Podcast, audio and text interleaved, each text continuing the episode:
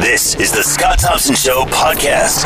As we mentioned on the news, an update given this morning uh, from Hamilton Police Service in regard to the vandalism on Locke Street. You remember uh, the Ungovernables, which I believe March 3rd uh, went down uh, Locke Street and uh, created havoc and vandalism and such. Let's bring in Deputy Chief Hamilton Police Service Dan Kinsella. He is with us now. Dan, thanks for taking the time to join us. We appreciate this. No problem. Nice, uh, nice to be on with you, Scott. So, uh, so Dan, uh, tell us what do we know? What update can you give us on this? Well, what I can tell you is uh, that we have arrested a 31-year-old male for uh, conspiracy uh, to commit an indictable offense. And what does that mean in, in layman's terms? What what what kind of charge is that? Well, this this particular charge is. Um, um, it's alleged that uh, the individual did conspire with other persons to commit an indictable offense uh, of unlawful assembly while being masked and distributing documents contrary to the provisions of the criminal code. What can you tell us about the person who's been charged? Uh, well, what I can tell you is uh, the individual is a Hamilton resident, and um, the they will be appearing uh, we expect they'll be appearing uh, before the courts later this afternoon. And uh, so, can you mention his name? Are we allowed to do that, or? Yeah, I can tell you. The name is Peter Hopperton. And what is his his relationship to the tower? Do we know?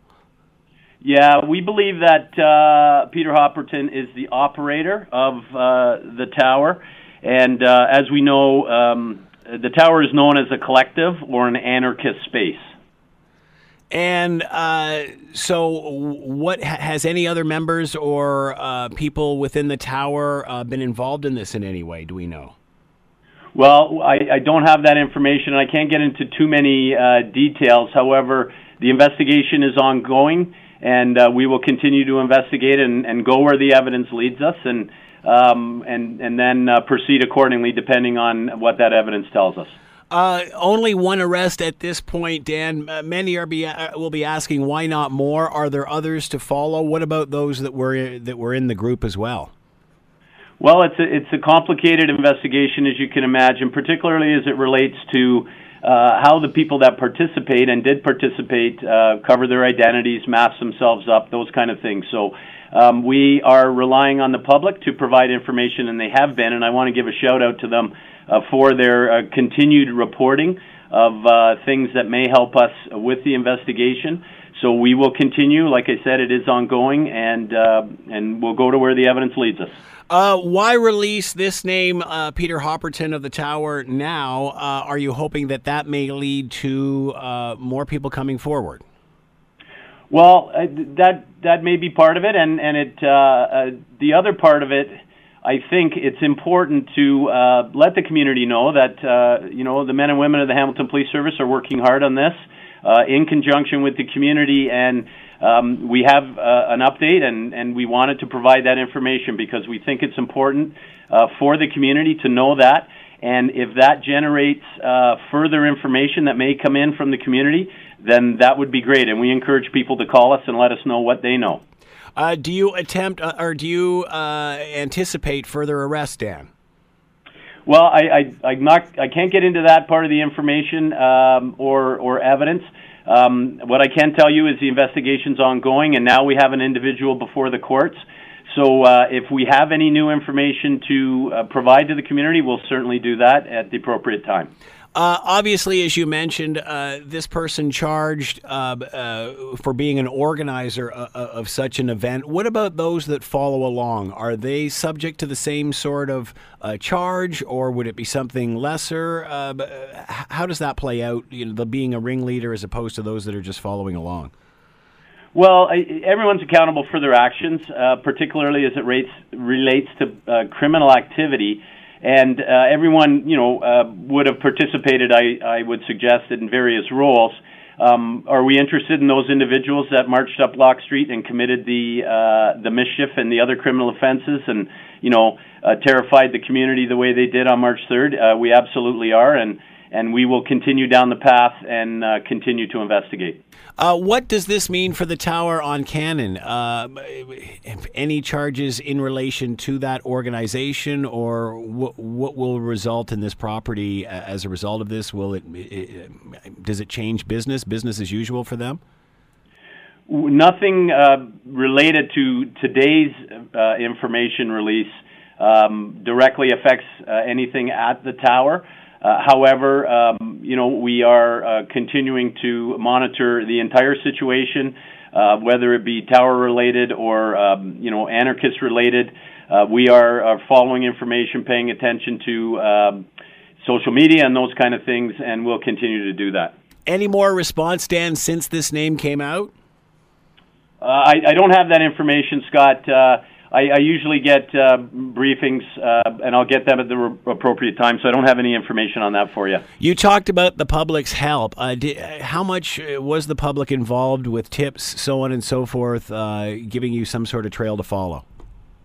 Well, it, it, the the public's support and help is very important. Um, they contributed on many levels with uh, you know supplying uh, not only information but other types of evidence such as video, those kind of things. So uh, they've been uh, integral in in our ability to investigate, uh, as well as the officers' uh, commitment to the investigation and the extra effort that's being put out. Um, and it's it really is a collaborative team effort, and, and we need to keep that going. You spoke about video. How much of that was used in this investigation? Did it play a big part? Uh, it played a part. I don't have uh, details on that. Uh, that type of evidence and that information will come out uh, at the appropriate time in the court process. Uh, was this investigation difficult? It, it's challenging uh, because of the the circumstances and the types of individuals that are involved. So we continue to meet the challenge and continue to work on it. And and um, you know some some investigations are more complex than others and and uh, this was one of those that uh, is challenging and complex. But like I say, we're going to stay on it. Obviously, uh, you mentioned you're going to stay on it, and, there could be uh, other investigations that go beyond this. That being said, do you does, does Hamilton Police feel that they've nipped this in the bud? Well, uh, we are going to uh, continue our, our, our first and foremost thing is is public safety and beyond that, um, you know, a quality of life for for community residents in Hamilton. So we will continue to monitor the situation. We will continue to investigate to hold those individuals accountable uh, that caused this uh, this particular damage and and caused these criminal offenses. And uh, you know, we're the message is is that we're out there, and if, if people get involved in things like this, they will be held accountable and brought before the courts. So what happens now, Dan? Where is he now? Uh, he is uh, currently uh, in our custody and will be appearing before the courts uh, sometime this afternoon, uh, we expect. All right, uh, Dan, anything else you want to convey to the community? no, just want to thank them one more time for their efforts, as well as recognize the men and women of the Hamilton Police Service for the great work that they did in this.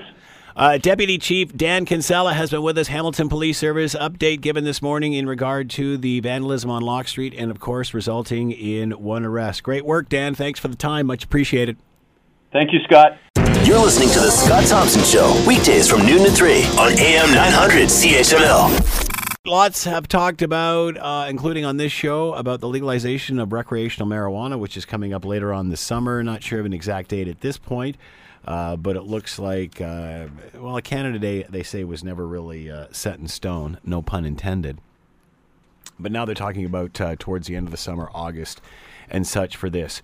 But of course, there's been lots of concern, uh, not only about distribution and sale and supply and producers and enforcement as far as police, that sort of thing also concerns about crossing the border. And we have talked about this in the past.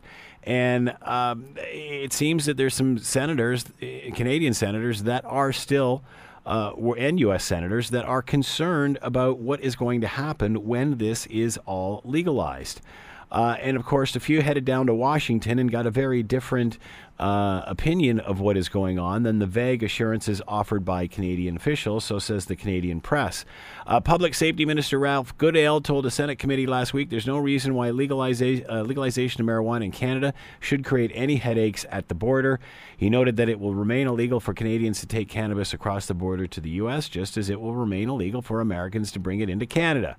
Since that doesn't change, Goodale argued there is no need for U.S. border officials to tighten screening of Canadians coming into their country. And of course, what the great concern is, is this will slow down greatly the transportation of people and goods across the border from Canada into the United States. To talk more about all of this, Joel Sandaluk is with his partner, my man Sandaluk Kingwell LLP, and is with us now. Joel, thanks for taking the time. We appreciate this.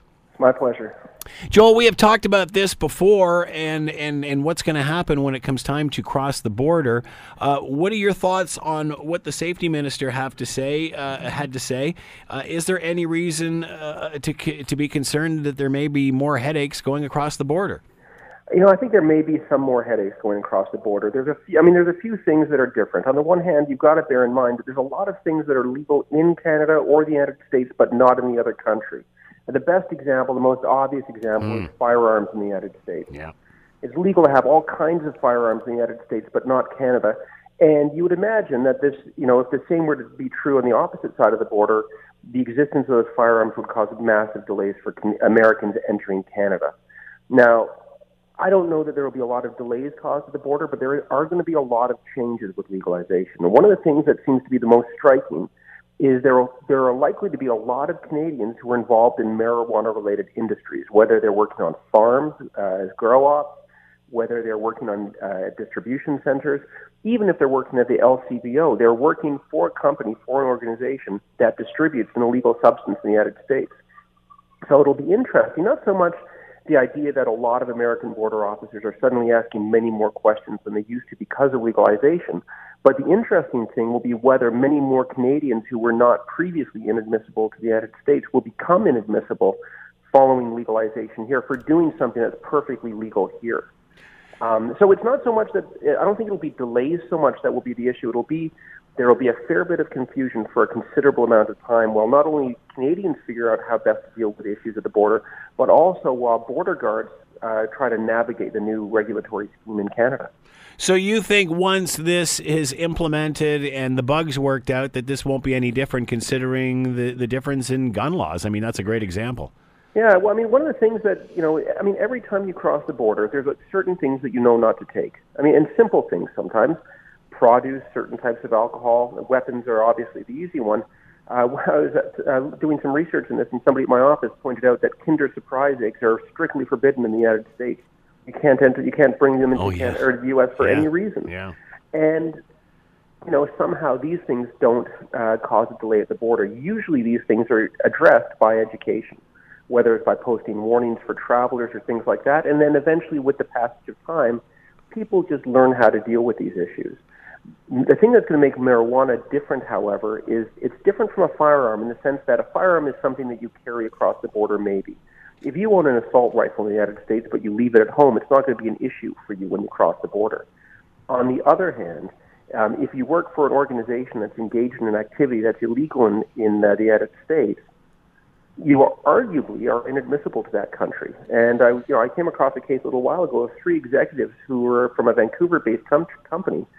They basically manufactured a product designed to trim marijuana leaves for growers. Right. And they were denied admission. They were banned from the U.S. as a result of uh, their association with this company that they owned, despite the fact that they themselves were not criminals. They didn't use marijuana. They didn't, you know, they weren't transporting marijuana or anything like that. They were barred from the U.S. because of their involvement in an industry that's illegal in that country. And I'm not saying that that's necessarily going to be the new normal. But I do think it's going to be the situation for a period of time until we can kind of figure out what normal is. You bring up a very valid point about the gun license, though, Joel. I mean, just because you're licensed to carry a gun doesn't mean you're necessarily bringing it across the border. I mean, what what what about people with uh, those medical marijuana cards? I mean, just because they have a card, does that mean that you know it's assumed they're carrying across the border with them, and that then they're non, you know, because they have a card, will they be uh, admissible to the states? Well, you know, even with even with the existence of these cards, I mean, there's there's even more confusion relating to that. So what what I've heard happening in a number of cases is that people who've been in possession of uh, medical marijuana licenses um, have been questioned about their use of marijuana before they were licensed and found to be inadmissible on that basis, not for the licensed use, which is legal in many states, but for the pre-licensed use of marijuana. How you know, can you go that far back, though, Joel? I mean, gee whiz. Uh, well, wait a sec. Wait a sec. Did you smoke marijuana before you applied for your card? How does that change things? You can go back to high school. You can go back to high school. I mean, any time that you were engaged in an activity in Canada that was illegal, in, it was illegal here at the time, and is illegal in the United States, you can be barred from admission from that country. Now, the reality is that a lot of officers at the border simply don't ask these questions. And, uh, you know, I, I mean, the truth is the number of times I've crossed into the United States is more than I can remember. I've never been asked about this once. I think most people aren't. So and mainly it, because they don't want the answers. So is there consistency here? I mean, is there a, there there must be a set guideline for uh, for for bo- uh, border officers on on what to ask, what to do. I mean, so are you going to get you know are you lucky if you get one that doesn't ask, or you're unlucky if you get one that does, depending on your situation? I mean, is there consistency there? Not as much as there should be. I mean, one of the problems with borders, especially the border between Canada and U.S., is it's massive and it, it covers a great deal of traffic day after day. And although there are there are rules, there are guidelines, there's relatively little supervision, and border officers on both sides of the border, the Canadian side as well, have a great deal of autonomy in how they uh, how they enforce the laws that they're required to enforce. So it's not um, it's not completely open season, but it's one of the things that we have very little to say about how things get done at the border on the ground. One of the issues you may remember from uh, I believe it was earlier last year during the time of the uh, the Muslim ban in the United States. There were a lot of reports about border officers in the United States who were questioning Canadians uh, about their activities, about their religion, because those border officers, I think the word that was used to describe them was felt they felt empowered.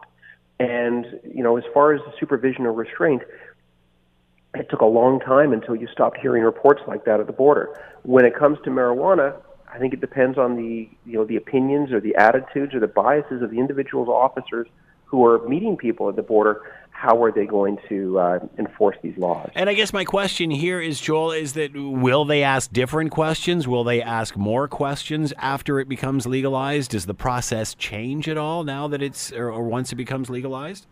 I think there will probably be different questions. I think there may be some more questions um, I think they probably will be asking more or less the same number of people questions.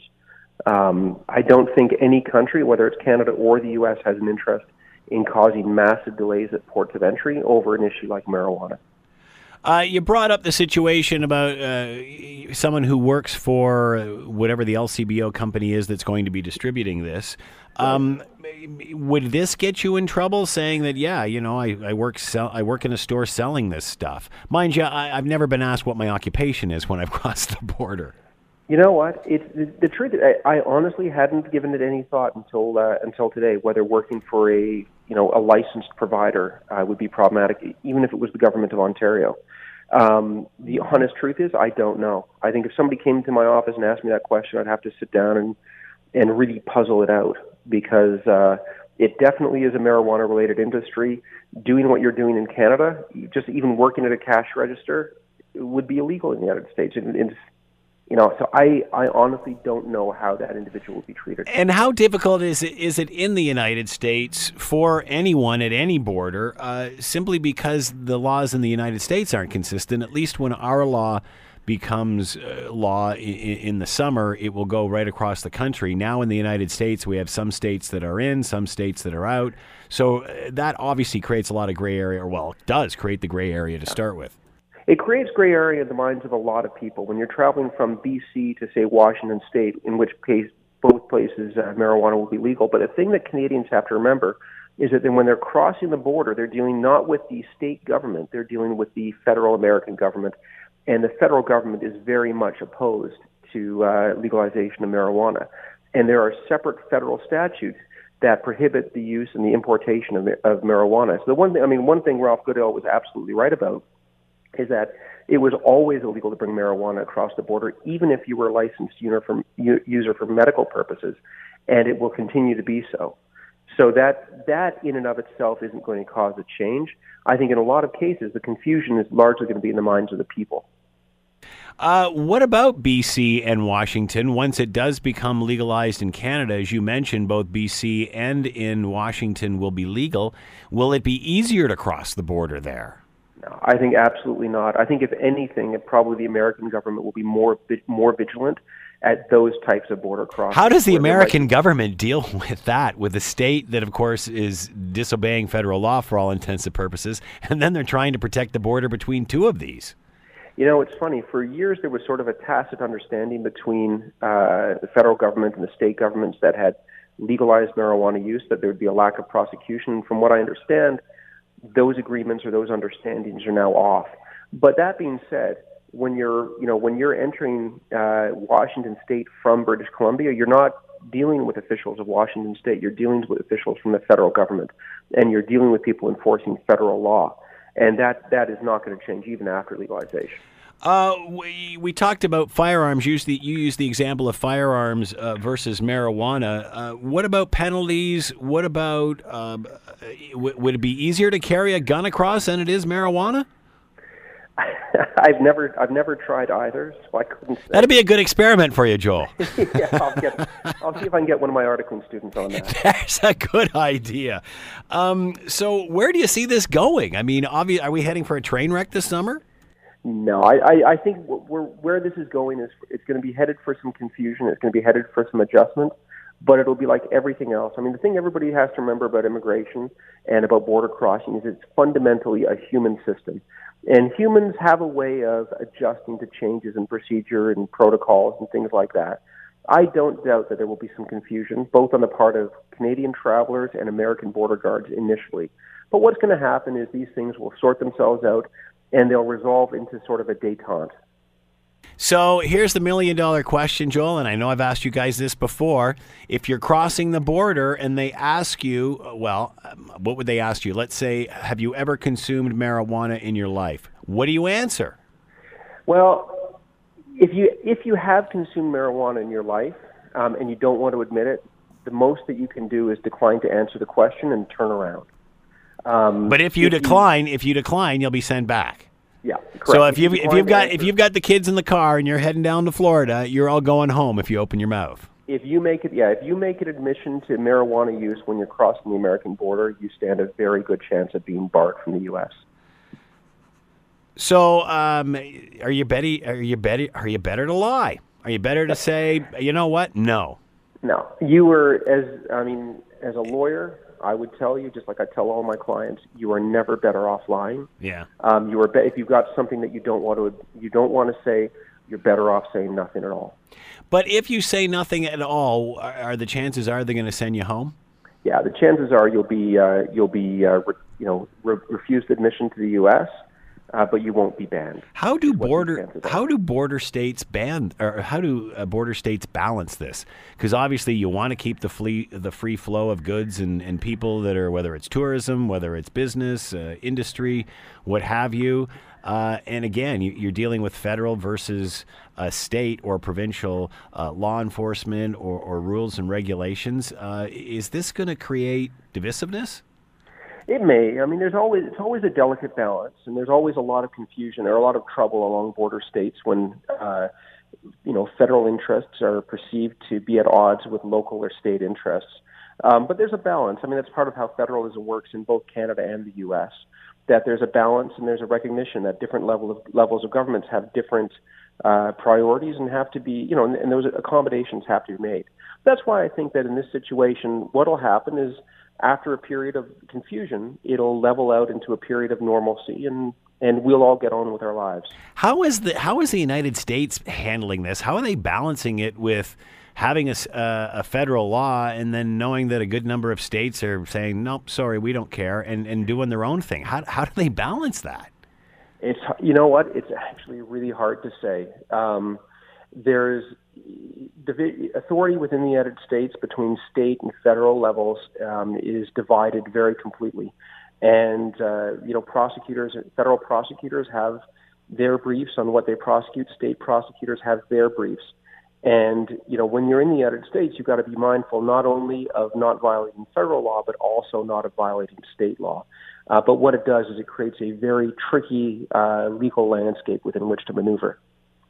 Come the summer or whenever this is eventually uh, legalized, do you anticipate problems, Joel? Do you anticipate a whole pile of cases, or, or do you, again, we'll just make it work? Yeah. I, I anticipate some cases initially, but I also expect that in time it'll it'll sort itself out, and I think we'll be back to normal. But I do I do expect there to be a little bit of extra work initially. Joel Sandaluk has been with his partner, my man Sandaluk Kingwell LLP. Joel, thanks for the time as always, much appreciated. It's been my pleasure. Thank you. You're listening to the Scott Thompson Show weekdays from noon to three on AM 900 CHML. The final stage is upon us for the four proponents that are trying to deliver the Pier 8 development. Uh, it will require the firms to provide technical and financial proposals. To talk more about all of this, Chris Phillips is with us, the City of Hamilton's lead on the West Harbour Waterfront Project. He is with us now. Chris, thanks for taking the time. We appreciate this. No problem. Appreciate uh, the time with you, Scott. So tell everybody, give us an update. Where are we with this project now? Well, I don't know if we're on the final stage. I mean, we're closing in on the final stage, but the but the key milestone was passed on uh, this last uh, Wednesday, Scott, when uh, we actually had the closing date for our Pier 8 request for proposals. And as you stated, uh, that was the fact that there are, uh, we went through a process that pre qualified a select group of uh, development proponents uh, who would look to develop the Pier 8 lands uh, eventually. And um, we then put that team through, or those teams through an RFP process, which really was about them putting forward now a key proposal or, or a very concrete proposal that gave them a description or described what it was that they were proposing to build there, as well as a financial pricing structure as well. April 4th uh, was the date of the close, and I can uh, kind of uh, tell you and, and everybody else in the community that uh, we have four proposals before us. And one of the exciting parts about that, though, is the fact that as of uh, this morning, uh, those uh, public presentation materials that kind of describe the uh, development proposals are now online. Uh, you can you can of course see some amazing video. Uh, go on the city's website and and see what all of this is about. Boy, there's a lot of really good video of Hamilton lately, isn't there? it sure is. I mean, it's great to see. Although, as as you know, I, I can't speak specifically about any of the any of the uh, the presentations that are online. Uh, that is uh, kind of the key element uh, uh, for our discussion here today, uh, as as this really is a, an open, transparent, and competitive process. But it is fascinating and, and fantastic to see how the four teams have really looked at the waterfront, looked at Pier 8, looked at the surrounding area, and and really taken taken um, a look at the Hamilton as a whole and how this new development kind of fits into that. So, uh, so it is pretty special. Uh, it's a pretty exciting day for us as a team uh, here at the City of Hamilton, but I think it's also a pretty exciting uh, moment in time for Hamiltonians as they get a chance to kind of look at these development uh, teams and these development um, uh, kind of uh, videos and presentation materials and see what others see of the of Hamilton's waterfront as well, and I think everybody's going to be pretty impressed. Talk about Hamilton's input and how they can see all this.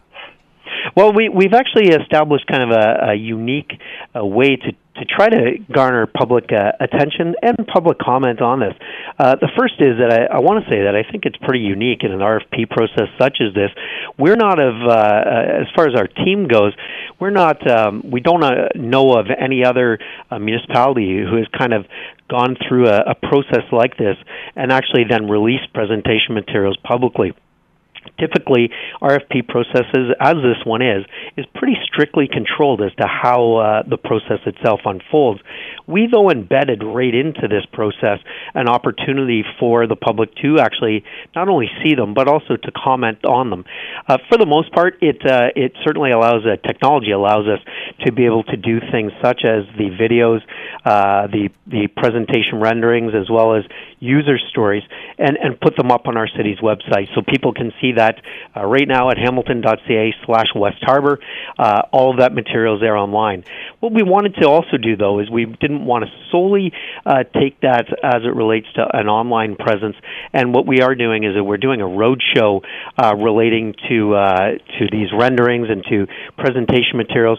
We're taking it everywhere from the waterfront at Williams Fresh Cafe to Limeridge Mall, the public uh, library, uh, Evergreen storefront on James Street North as well as uh, the art gallery and um, uh, here at City Hall, so that the public can have uh, a chance to go and actually see the renderings, see the pictures, and then be uh, be uh, um, directed to go back to the website. Lastly, this is where the public really has an opportunity, which is we're seeking uh, the public's opinion on how these proposed developments create both social, environmental, and economic uh, benefits for the city, as well as just general comments as well. So they can do that at uh, hamilton.ca slash West Harbour. Why the different approach to this project? Uh, Chris, you were talking about how lots of times this is a closed door process and the people that were hired to do this do this. Why this approach? I think the first is we obviously know that uh, that there's a, a huge public um, uh, appetite uh, for the waterfront there's a, an appetite for understanding what the city's vision is about the waterfront. And uh, to be honest, since we've had several conversations on this topic, this is a process and a vision that has taken many decades to come to fruition. So we thought that it was important uh, for the public to at least have a have a look and feel and be able to comment uh, directly uh, on uh, their impressions of the development uh, of the developments that they see uh, before them. With that said, though, I do want to make sure that we're managing uh, everybody's expectations. To be clear, the public does not get an actual vote on their preference. Rather, the public's comments will be used to assist uh, the evaluation process as as we go through. And that was a, a nice balance to be able to provide both public commentary on the one side, but also uh, ensure that that the process is open, transparent, and fair to all the proponents as it relates to uh, evaluating them against the criteria that the city uh, clearly established. Uh, let's touch on that, Chris. What was the criteria? What is the basic common denominator these all have to adhere to? Well, they have to adhere, first of all, to the city's vision and to our, our broad visionary uh, principles that the city has uh, put forward uh, in many different planning uh, elements. Setting sail secondary plan is one, the recreation master plan, and most recently, as we probably discussed back in the, at the time, the uh, urban design study down there. So these are proposals that a lot of people are going, going to look at and say, hey, that looks very similar to the design that the city unveiled earlier on, and that was by, by design uh, because the city is the one who actually created the vision. Um, the the uh, proposals or, or the proponents were asked uh, for their interpretation of that vis- uh, of that vision. Uh, what what they will be uh, ultimately evaluated on is that there there's a technical proposal and then there's a financial proposal. Uh, their technical uh, proposal will be evaluated on things like the overview of their plan, the residential program, how they address placemaking, environmental sustainability, uh, as well as urban innovation, and how they plan to implement the actual construction and timing and phasing of the plan down there. On the financial side, they'll be judged on a on a purely financial basis. So, what happens now? What's the timeline? What steps? What are the future steps here? Public uh, consultation or the public review commenting period is between now, April 6th till uh, April 17th. Uh, staff, uh, city staff will be the ones evaluating the proposals, uh, and we will take a recommendation to council, and we're looking to take that recommendation to council in uh, June of 2018. And when will we see shovels in the ground once, you know, providing everything runs smoothly? That is the question everyone wants uh, mm. wants an answer to, right? Uh, I think first of all, I'm gonna I will answer that, but I think first of all, everyone should realize uh, that uh, shovels in the ground will actually start right now. Uh, we are, uh, as, as many are aware, we're doing multiple projects at the same time mm. uh, in the West Harbour waterfront. Uh, this summer uh, and this spring, summer, and fall, uh, we'll see a huge dramatic change in Pier 8 as we start to uh, build, as the city starts to build the Pier 8 Promenade Park that stretches all the way along the periphery of Pier 8. Uh, they will start to see servicing work for uh, sewers, roads, water mains, hydro uh, on the Pier 8 lands. They will start to also see shoreline work as it relates to the area in Piers 5 to 7, uh, and that that will then get uh, included into a new public open space in the Pier 5 to 7 area completed by next year. So, shovels in the ground uh, and development ready has been a key uh, element of our plan moving forward, and, and we are uh, certainly achieving that in 2018. As it relates to the developments themselves, or the, the residential mixed use, uh, commercial, and institutional developments that uh, the public will be commenting on right now, our expectation is that they will start to see that work happening in 2019. And what has the response been so far, especially now that you have opened the doors to people on this? I, I I don't really know since we just launched it uh, earlier on today, Scott. Uh, but what I can say is I what, just about general, general, general concern about this development because it, it, it's it's a fine line we're walking here. Um, I, I think uh, you know the, the general comments from the public is that uh, Hamilton's waterfront is a fantastic opportunity, and a, a new development in the vision that the city's put forward is something that most people are, are looking for. Uh, you did mention that uh, obviously there are some who who are, are pretty sensitive to uh, to what is both happening down there and is planned to be happening down there. And that's why the city's vision has been really important, and that is the foundation for which this uh, whole development is being built on. Um, will there be people who, uh, I, I'm sure there'll be lots of people who uh, love uh, what they see. Uh, there will be some, I'm sure, who will uh, have comments that would be critical, and that's fine. That's exactly what the process is designed to do, and they can go online and make those comments. What What do you say, Chris, to people who are concerned that you know, obviously, there's going to be uh, a lot of development there. There's going to see you're going to see increased residential units. Is that area able to handle all of those people coming in? We've done ex- exhaustive studies uh, on this in this area dating back to the early 2000s. So we are well into 18, 19, even 20 years worth of work, if not beyond, as far as how we would look to redevelop this site. Uh, going back to what I said earlier on, I think most people, if you look at the plan and look at how the entire waterfront, whether you stretch all the way from the Barton Tiffany lands and all the way to Eastwood Park, with all the different dynamics in between, mm. Bayfront Park, Pier 4 Park, the boating clubs, um, the the new Pier uh, uh, Pier five to, to seven open space, the new Promenade Park, the Gateway Park that will be built as part of this development. I think most people should be able to look at it and say it's a pretty balanced plan. It's a balanced plan that speaks something for everybody. Um, it's a plan that is certainly made in Hamilton. It is a plan that has the style, Scott, sorry, the uh, the um, scale of which is uh, is is a factor that most people would would like, and uh, I, I think it's it's just a, a fantastic plan to be implementing. I want to make sure everybody kind of realizes again that this plan is almost 20 years in the making, and mm. and uh, this is about implementing that plan and that vision that the city, when they first got control of these lands in the year 2000, really wanted to look at how do we make a statement on Hamilton's waterfront. This is really going to change that area, isn't it? This is very exciting. Extremely exciting. I mean, again, it's a it's another milestone today, um, as we just talked about as far as shovels in the ground. Uh, this does not happen overnight. It's hard to uh, believe. It will, it's hard to believe we've been talking about this for almost twenty years, though.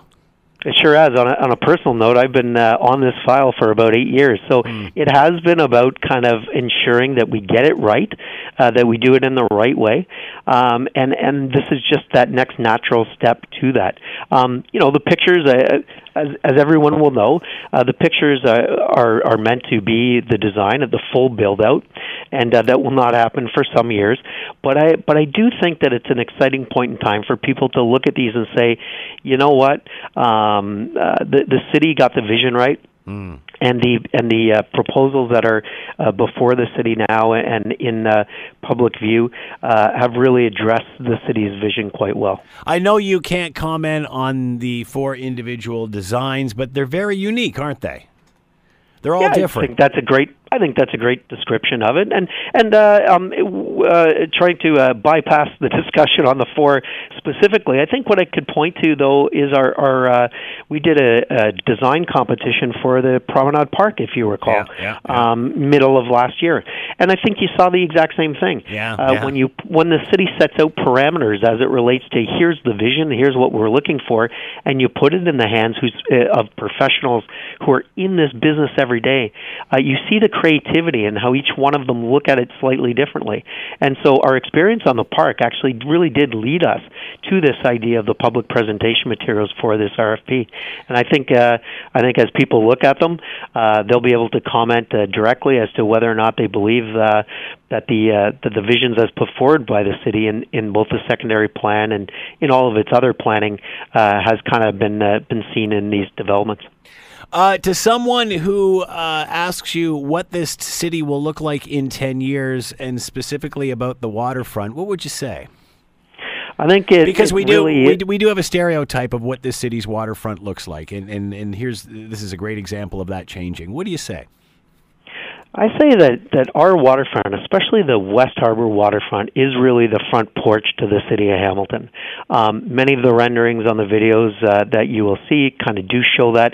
But I'm a I'm a sports fan, uh, Scott, and I always think when I when I watch sporting events, it doesn't matter in what city that they're in, especially in cities that have waterfronts. That view that all television stations look for is that view from the water looking in towards the city. Yeah. Um, I think our visuals that we've put in place, and citizens in Hamilton and leaders in Hamilton have known this for a long, long time, that Hamilton's West Harbor waterfront really is a jewel. I think as you look at the displays of the presentation materials, as well as the displays that we've put forward in the past of what the entire area can look like uh, at full build out of our entire waterfront development plan. Uh, it really is that front porch uh, for the city of Hamilton to look on this uh, fantastic city. I think lastly that it, it really balances a lot of things out. It balances the environmental, it balances the um, recreational aspect. It balances uh, those who want to uh, have activity on the water with those who want to have activity on the land. With our affordable housing component on this. It balances uh, income brackets and it's looking to balance people from all generations and all walks of life. So I, I do think that that what people are going to see and the excitement of this is that we are str- not only are we building a new community down there uh, as it relates to this new development, but it's not in isolation. It really is mm. with uh, the anchors that are already in place down there. And of course, you have an opportunity to see what is in store for Pier 8 uh, coming up at uh, Williams Cafe, uh, Limeridge Mall, Hamilton Public Library, Evergreen Community Storefront, Art Gallery of Hamilton, and the City Hall main library, or sorry, City Hall main lobby. And of course, all you have to do is go on the website and get all the details on how you can sneak a peek at what is coming to Hamilton's waterfront. Extremely exciting time. Chris Phillips has been with us, City of Hamilton's lead on the West Harbor Waterfront Project. Chris, as always, thanks for the time. Much appreciated. Thank you so much, Scott. The Scott Thompson Show, weekdays from noon to 3 on AM 900 CHML.